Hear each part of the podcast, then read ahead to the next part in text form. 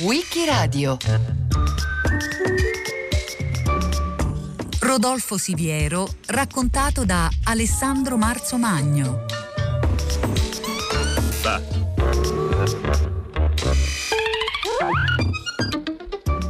Il nome di Rodolfo Siviero a tanti dice poco, ma tutti dovremmo essergli grati. È stato il capo dei Monuments Men italiani è stato determinante nel riportare in Italia, dopo la Seconda Guerra Mondiale, oltre 3.000 capolavori saccheggiati dai nazisti. Il 2 aprile 1946 viene messo a capo dell'ufficio interministeriale per il recupero delle opere d'arte. Interministeriale perché dipendeva dagli esteri e dalla pubblica istruzione, che al tempo aveva competenza anche sui beni culturali. Treno internazionale e alla stazione Termini una folla come quando si aspettano i personaggi più illustri con il consigliere tedesco Sattler. Non meravigli di vederli scendere in casse da imballaggio. Sono le loro più comode vetture letto. L'unico modo di farli viaggiare con tutti i riguardi. Si tratta di personaggi che hanno sfidato e sfideranno i secoli, immobili ma vivi, nei 37 dipinti che, esulati a Monaco durante la guerra, ci sono stati restituiti in seguito ad un accordo dei due governi. Uno sguardo all'isola di Circe, scuola fiorentina, e alla veduta romana del Pannini. Le ha accompagnate il ministro Sidiero, qui con Morgan. Rivedremo ritratti del Tiziano, di Bartolomeo Veneto. Rivedremo un Tintoretto. Glorie che tornano in patria nella luce che le ha ispirate.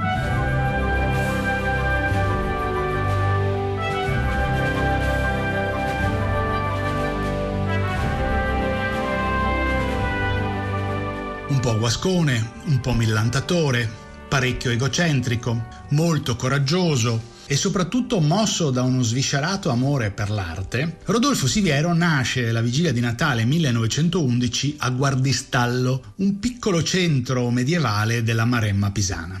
Suo padre, Giovanni, veneziano, è un sottufficiale dei carabinieri. La madre, Cristina Bulgarini, è senese. Dell'infanzia di Siviero non si sa nulla, né viene ricordata nelle sue memorie. Quando ha 13 anni, nel 1924, il padre viene trasferito a Firenze. In precedenza era stato in servizio nella stazione dei carabinieri di Burano, l'isola della laguna veneta celebre per i merletti.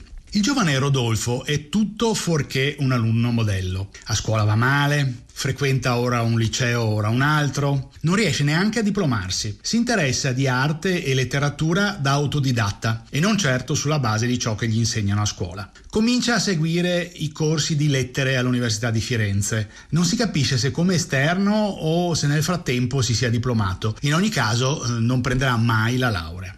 Fascista, iscritto al partito, idealista, collabora con vari giornali e nel 1937 ottiene una borsa di studio in storia dell'arte e si trasferisce in Germania a Erfurt. E questo è un elemento strano. Probabilmente non era nemmeno laureato. Quelle borse di studio invece erano ambitissime e quindi possibile che si trattasse di una copertura per il suo presunto ruolo di agente segreto. Sarà lo stesso Siviero a dire in seguito di essere stato una spia, ma la sua biografa, Francesca Bottari, non ha trovato documenti che lo riguardino nell'archivio del SIM, il Servizio Informazioni Militari. L'unico indizio concreto è che nel dicembre 1938 viene espulso dalla Germania come persona non grata, tipica formula con la quale ci si liberava degli agenti dei paesi alleati. Non si sa se avesse un lavoro e come si procurasse da vivere, interrogativo parecchio curioso, visto che fin da ragazzo Rodolfo amava spendere i propri soldi in acquisti di oggetti d'arte.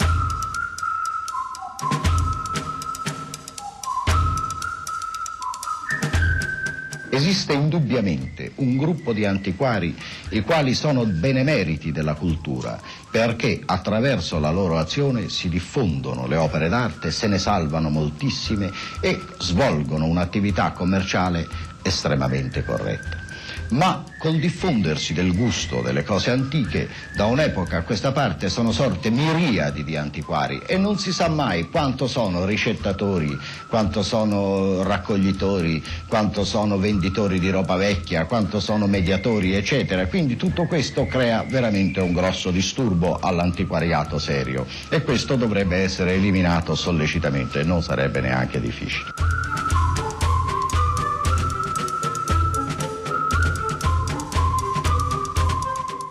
Prima della guerra Siviero sembra non occuparsi più di spionaggio, preferendogli la mediazione di opere d'arte, grazie alle conoscenze acquisite frequentando la casa di Giorgio Castelfranco, collezionista e critico d'arte ebreo, che nel 1936 diventa direttore della galleria di Palazzo Pitti e ne cura il nuovo allestimento. Vive sul Lungarno Serristori insieme alla moglie Matilde Forti. L'edificio dove abita diventerà proprietà dello 007 dell'arte e dal 1998 ospita il Museo Siviero. In seguito alle leggi razziali, nel 1938, Castelfranco viene prima allontanato da Pitti e poi licenziato. Nel 1942 abbandona la casa affidandola a Siviero e questi la trasforma nel quartier generale del gruppo di partigiani impegnati a sorvegliare e per quanto possibile evitare il saccheggio di opere d'arte. Sembrava proprio che non dovessero più tornare a casa i due pollaiolo rubati dai soldati di Goering. Invece eccoli qui di nuovo a Firenze, le fatiche di Ercole ed Ercole che abbatte l'Idra.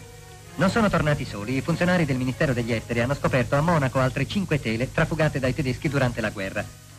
La deposizione del bronzino, l'autoritratto di Lorenzo di Credi, la parabola della vigna del Feti, la natività del Correggio e l'annunciazione di scuola bolognese. Sapevano dove mettere le mani i nazisti, non c'è dubbio.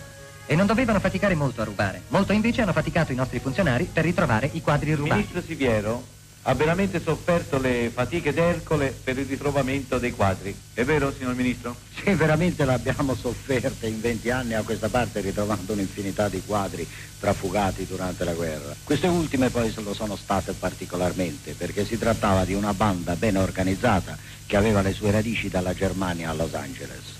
In questo lavoro abbiamo cercato prima di avere in mano i due pollaiolo e poi da Los Angeles abbiamo dato gli ordini di fermare i quadri che si trovavano a Monaco di Baviera. Si trattava evidentemente della stessa banda? Ma naturalmente che si trattava della stessa banda, erano gli stessi soldati che insieme se ne sono rubati. Poi, diventati pacifici cittadini, uno di questi è emigrato in America, i quadri si sono spostati. Parte sono rimasti a Monaco di Baviera e parte sono andati in America e se li tenevano in casa? Beh, naturalmente, appesi alle pareti, anzi erano così simpatici che hanno pensato anche di mettere le cornici nuove. Dopo la cerimonia i fiorentini possono guardarsi in pace i quadri tornati a casa.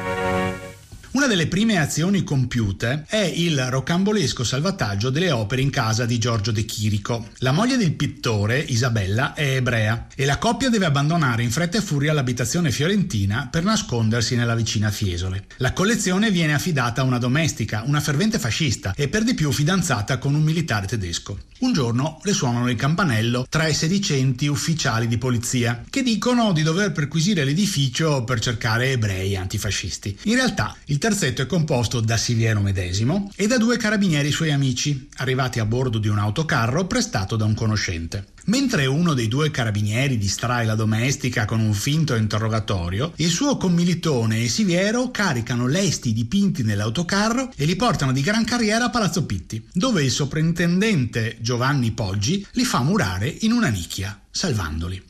Il capo dei partigiani dell'arte intende mantenere i collegamenti con il comando alleato. Va d'accordo con i britannici, molto meno con gli americani, che non si fidano di lui per via del suo passato fascista. Nel luglio 1944 i tedeschi cominciano a svuotare i depositi dove erano state portate le opere degli Uffizi e di altri musei fiorentini, che si trovavano nelle ville di Montespertoli, Poggio a Caiano e Monte Gufoni. Siviero svolge un lavoro importante. Organizza un'azione di sorveglianza al fine di capire dove siano diretti i capolavori sgomberati. Di ritorno da una delle ricognizioni per seguire i camion che trasferiscono le opere fiorentine, il 13 agosto viene ucciso in combattimento uno dei suoi partigiani, Bruno Becchi, un giovane pittore. Il gruppo di partigiani dell'arte non è solo una banda di simpatici svitati che corrono dietro a quadri e sculture, ma si tratta di combattenti disposti a sacrificare la propria vita per proteggere il patrimonio artistico dell'Italia occupata. Si registra un'ulteriore vittima, Rino Cioni, caduto in un agguato in piazza Torquato Tasso a Firenze, mentre rientra da una missione di sorveglianza dei beni degli ebrei fiorentini rubati dalla banda del maggiore repubblichino Mario Carità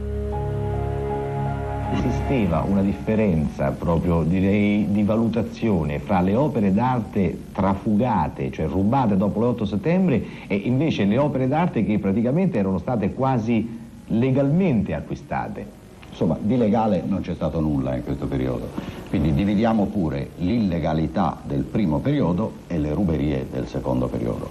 L'illegalità consiste nel fatto che loro acquistavano oggetti che non avrebbero potuto acquistare e che soltanto l'amicizia e i rapporti personali tra gerarchi nazisti e gerarchi fascisti hanno permesso che queste opere si trasferissero in Germania. Verso la fine del 1944 Siviero passa le linee. Lo fa da par suo, ovvero in maniera rocambolesca. Percorre un pezzo di strada a bordo della potente Alfa Romeo di un gerarca fascista, al quale racconta di essere l'interprete di Albert Kesselring, ovvero il comandante delle truppe tedesche in Italia. Una volta giunto sul Monte Amiata, si congiunge alle formazioni partigiane che gli permettono di entrare in contatto con gli anglo-americani. Va a Roma e li collabora con i Monuments Men anglo-americani. Il 4 agosto Rodolfo Siviero rientra a Firenze a bordo di una jeep insieme ad ufficiali americani e a un inglese. Il giorno prima i nazisti avevano fatto saltare tutti i ponti sull'Arno, a eccezione del Ponte Vecchio, ma avevano ridotto a un cumulo di macerie edifici affacciati alle vie d'accesso. Nel settembre 1944 Siviero torna ad abitare nel villino di Lungarno Serristori. Intanto comincia a collaborare con il responsabile dei Monuments Men a Firenze, ma i due non vanno d'accordo e tra loro scoppia il dissidio sull'apporto dell'uno e dell'altro riguardo al recupero delle opere d'arte nascoste dai tedeschi a Campo Tures e a San Leonardo in Passiria, in Alto Adige sul Tirol. Il 21 luglio 1945 quelle opere tornano a casa dentro 428 cassoni, accolte in piazza della Signoria da quattro araldi in costume che le salutano con alti squilli di tromba. Un sorridente Rodolfo Siviero posa vicino ai camion alleati con la scritta sulle fiancate. Le opere d'arte fiorentine tornano dall'Alto Adige alla loro sede.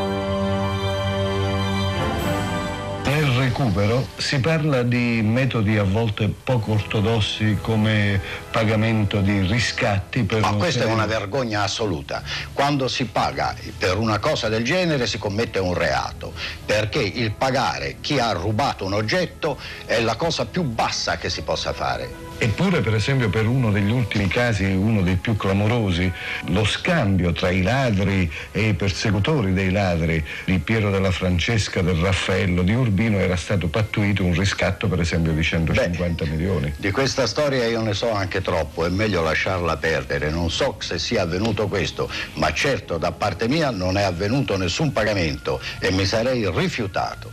Sono venuti proprio qui, in questa stanza che lei vede, a offrirmi i quadri per 800 milioni. Ma certamente io avrei preso i quadri e li avrei messi in galera.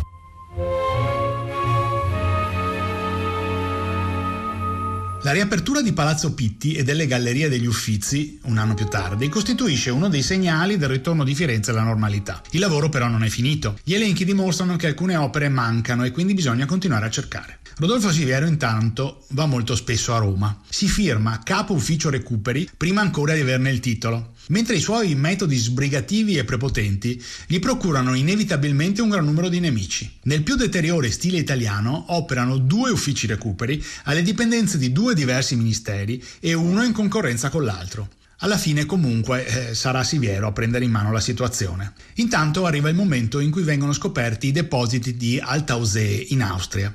Da quella miniera di sale, coperti di fango, alterati, mutilati e marciti, pian piano i capolavori emergono dalle casse rotte, come morti che tornano alla vita. Ecco la Danae e la Lavinia di Tiziano, entrambe coperte di muffa. Intere collezioni fiamminghe, la Madonna di Bruges di Michelangelo. Gli ori del Museo archeologico di Napoli giacciono sparsi e razziati in fondo alle casse. La testa dell'Hermes di Lisipo, rotta in 62 pezzi, Vengono costituiti due collecting point a Monaco e Wiesbaden, mentre libri e documenti d'archivio sono riuniti in un'ex fabbrica di birra vicino a Francoforte. Da lì tornano le prime biblioteche straniere che avevano sede a Roma, l'Erziana, l'Archeologica Romana, quelle degli istituti storici prussiano, austriaco, polacco e cecoslovacco. Tornano i 7.000 volumi della biblioteca del Collegio Rabbinico di Roma, ma non i 6.000 della comunità ebraica romana, che risultano tuttora dispersi e con ogni probabilità si trovano a Mosca. Le casse, con la biblioteca e l'archivio del Kunsthistorisches Institut di Firenze, vengono ritrovate nella miniera di sale di Kochendorf, nel Baden-Württemberg, e saranno restituite soltanto nel 1953.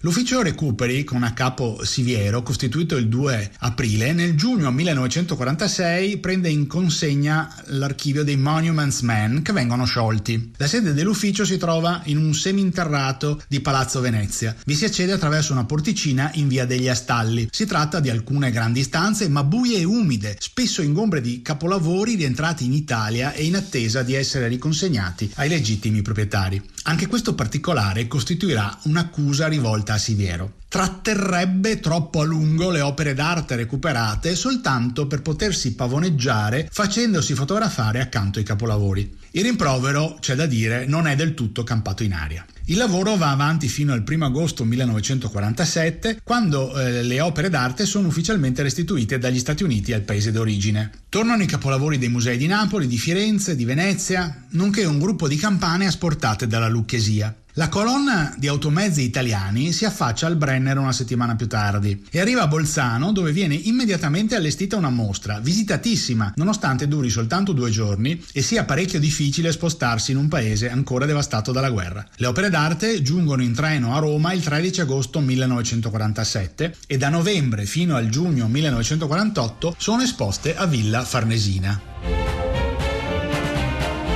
Ma è rimasto ancora qualcosa fuori d'Italia? È rimasto moltissimo, nonostante che ci siano stati degli sconsiderati burocrati italiani che veramente rappresentano una vergogna del paese e che hanno dichiarato che più nulla c'era da recuperare, purtroppo ancora a quello che risulta a noi sono 1800 le opere da recuperare in Germania, trafugate dai tedeschi.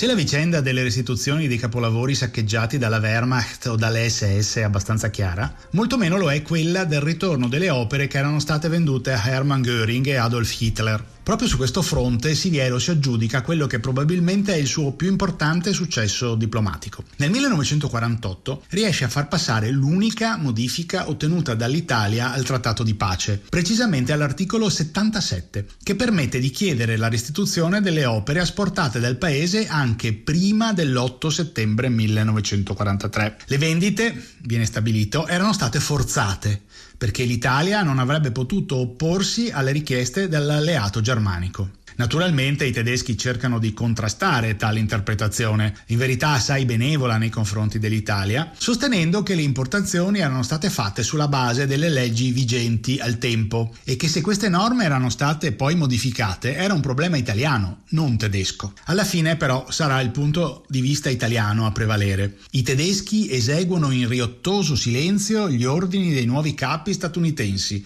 commenta Siviero. La valutazione, sia chiaro, è politica. Da Washington si accolgono le richieste italiane per evitare la possibile deriva a sinistra del paese, un pericolo che invece non si pone nel caso della Germania. Le elezioni del 18 aprile 1948 vedono contrapporsi aspramente il Fronte Popolare delle Sinistre e i partiti moderati. Tutto fa brodo per aiutare i moderati a vincere. Se qualche Tiziano e Raffaello aiutano a guadagnare un po' di voti, ben venga. Le restituzioni, insomma, sono in qualche modo figlie della guerra fredda. Le dispute tuttavia risultano lunghe e impegnative. Siviero riferisce che il direttore del centro di smistamento americano si mette a ridere quando legge che tra le 39 opere richieste c'è pure il discobolo di Mirone. La contesa invece si conclude il 16 aprile 1948, incidentalmente due giorni prima delle elezioni, a favore degli italiani. I capolavori possono rientrare. L'americano preferisce dimettersi pur di non inghiottire il boccone amaro e non essere costretto a consegnare le opere a Siviero. I due non si sopportano e si sono più volte presi a male parole. Il discobolo di Mirone viene imballato il 16 novembre 1948 assieme a vari altri lavori. Roma, tornano alla fine dai loro campi di concentramento anche le statue e i dipinti. Non partirono in vagoni piombati, bensì garantiti da immunità diplomatiche ma ora chiusi nelle casse scontano le ultime ore di prigionia prima di riaffacciarsi a questa nostra luce più confacente alla loro bellezza. Il discobolo di Mirone è ancora legato come uno schiavo, lui nato scioltissimo atleta. Ancora rotto come avesse subito le torture, apparteneva al principe Lancellotti che nel 1937 lo vendette a Hitler per 16 milioni.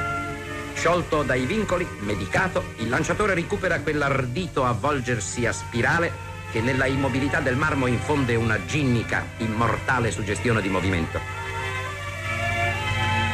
Un canaletto folto e dorato, un ritratto di dama inglese del cinquecentista Bacchiacca, il preziosissimo gentiluomo del Memling, tornerà intatto alla Galleria Corsini. Rivediamo le nozze di Santa Cecilia del napoletano Cavallino, la coloristica opulenza della Leda del Tintoretto, la grazia più magra e magnetica di quest'altra Leda di scuola leonardesca. La Santa Caterina e la Santa Cecilia dello Strozzi ricantano la gloria di un veneziano modellar nel colore. Le bagnanti del Ricci paiono ancora attraversate da un'ombra del loro recente esilio. Il rubensiano principe Doria, ritrovato nella pinacoteca di Monaco, slancia verso la liberazione la foga del suo cavallo. I vecchi ospiti della galleria borghese si uniscono alla rimpatriata, compreso il vecchio pupo che sa il latino e lancia il suo salve.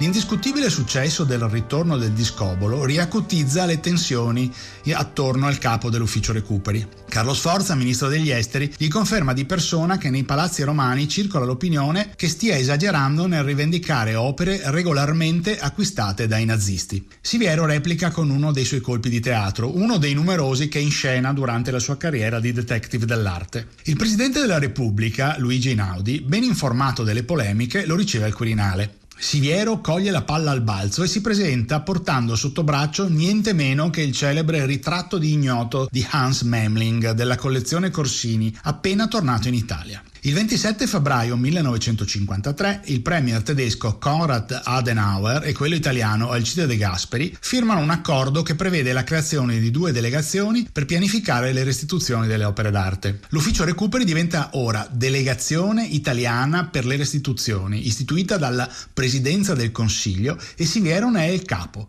con la carica di ministro plenipotenziario. Comunque, affinché lo 007 dell'arte non alzi troppo la cresta, il Senato ci mette due anni per far passare la legge di finanziamento, facendo rimanere a secco la delegazione. Un primo accordo tra Italia e Germania viene firmato il 16 dicembre 1953 e così tornano a casa ulteriori 40 capolavori. Il lavoro tuttavia non è finito. Sulla base delle liste stilate dagli americani mancano ancora 600 opere. Di conseguenza risulta necessario allargare il campo delle indagini all'altra Germania, la Repubblica Democratica Tedesca, e quindi bisogna stabilire un contatto con l'Unione Sovietica.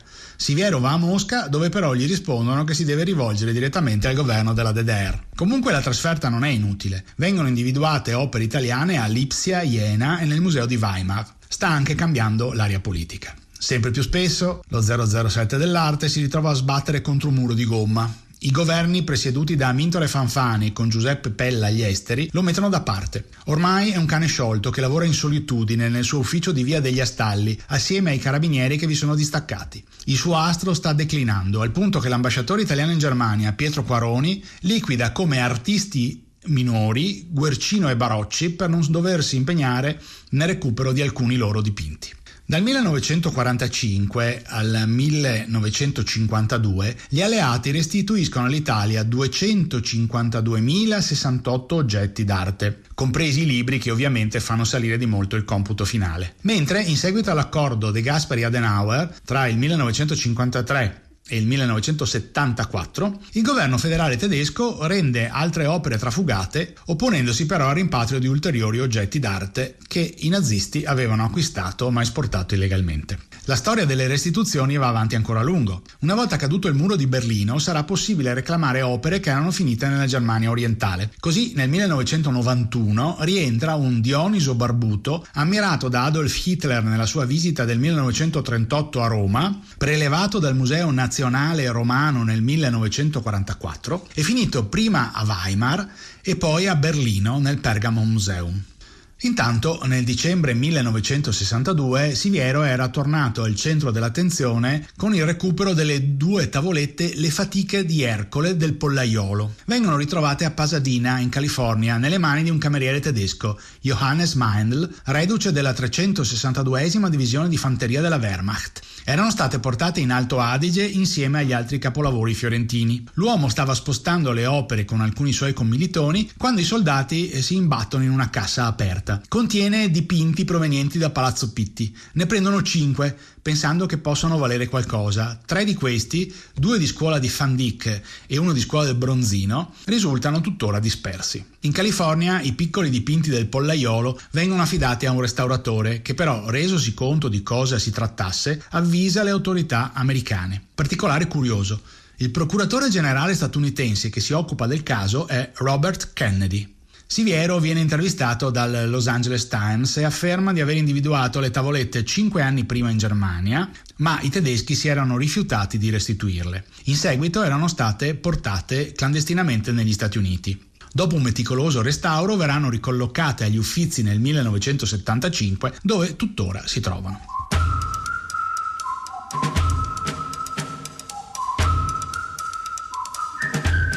A un certo momento venimmo a sapere dall'Inghilterra che questa croce si trovava in Germania e la situazione era un po' difficile perché questo che la possedeva in Germania l'aveva comprata in buona fede.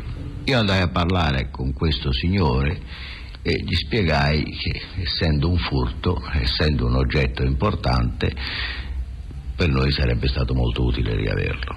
Dice, senta, ho parlato con il mio avvocato e mi ha detto che io non ho nessuna ragione di restituirla, la posso tenere benissimo perché l'ho comprata in piena buona fede da un antiquario, eccetera. Va bene, tante grazie, dico, però guardi, lei l'avrà comprata in buona fede. La cosa che io le posso assicurare è che tutto il mondo saprà che lei ha ricettato una cosa rubata, perché appena arriva in Italia il suo nome, cognome e indirizzo, dico io riscodello a tutti quanti. Beh, faccia come gli pare e poi vedremo, dice va bene. Intanto io ripartii per l'Italia, ma pensai che non avrei ottenuto molto, perché anche dire questo alla stampa italiana non è che avrebbe sortito un grande effetto, anzi forse non l'avrebbero neanche pubblicata. Allora mi venne un'altra idea di trovare un finto acquirente, cosa che io feci andando a Londra.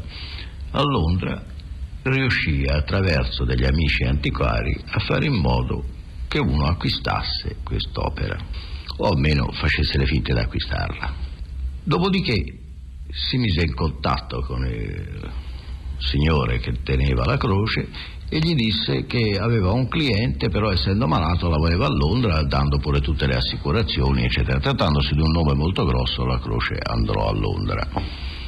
Arrivata a Londra, io me la feci subito spedire in Portofranco in Svizzera e contemporaneamente lui avvertì il proprietario dell'oggetto che il suo cliente era malato in Svizzera e che l'avrebbe mandato a vedere in Svizzera, eccetera, in, in visione. Questo non trovò niente da eccepire, al che il giorno dopo questo antiquario dice guardi è successo un grosso pasticcio. Dice. Questa croce è stata riconosciuta da questo nostro cliente come cosa rubata e l'ha consegnata al consolato italiano. Consolato italiano io mi trovavo lì, la incassai e la portai in Italia e così si chiuse il discorso.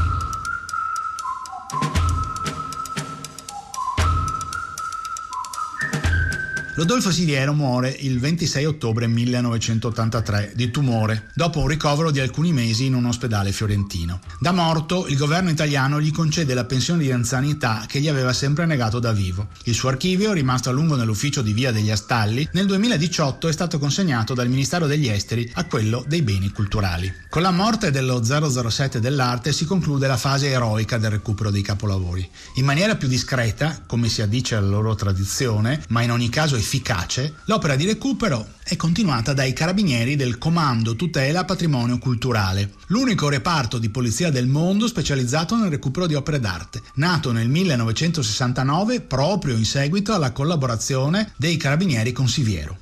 I carabinieri del TPC hanno fatto rientrare in Italia una quarantina di opere portate via dai nazisti. Una delle ultime è un crocifisso trecentesco di scuola giottesca, ritornato a fine maggio 2019 nella chiesa veneziana di San Pantalon, da dove l'aveva portato via Göring 80 anni prima.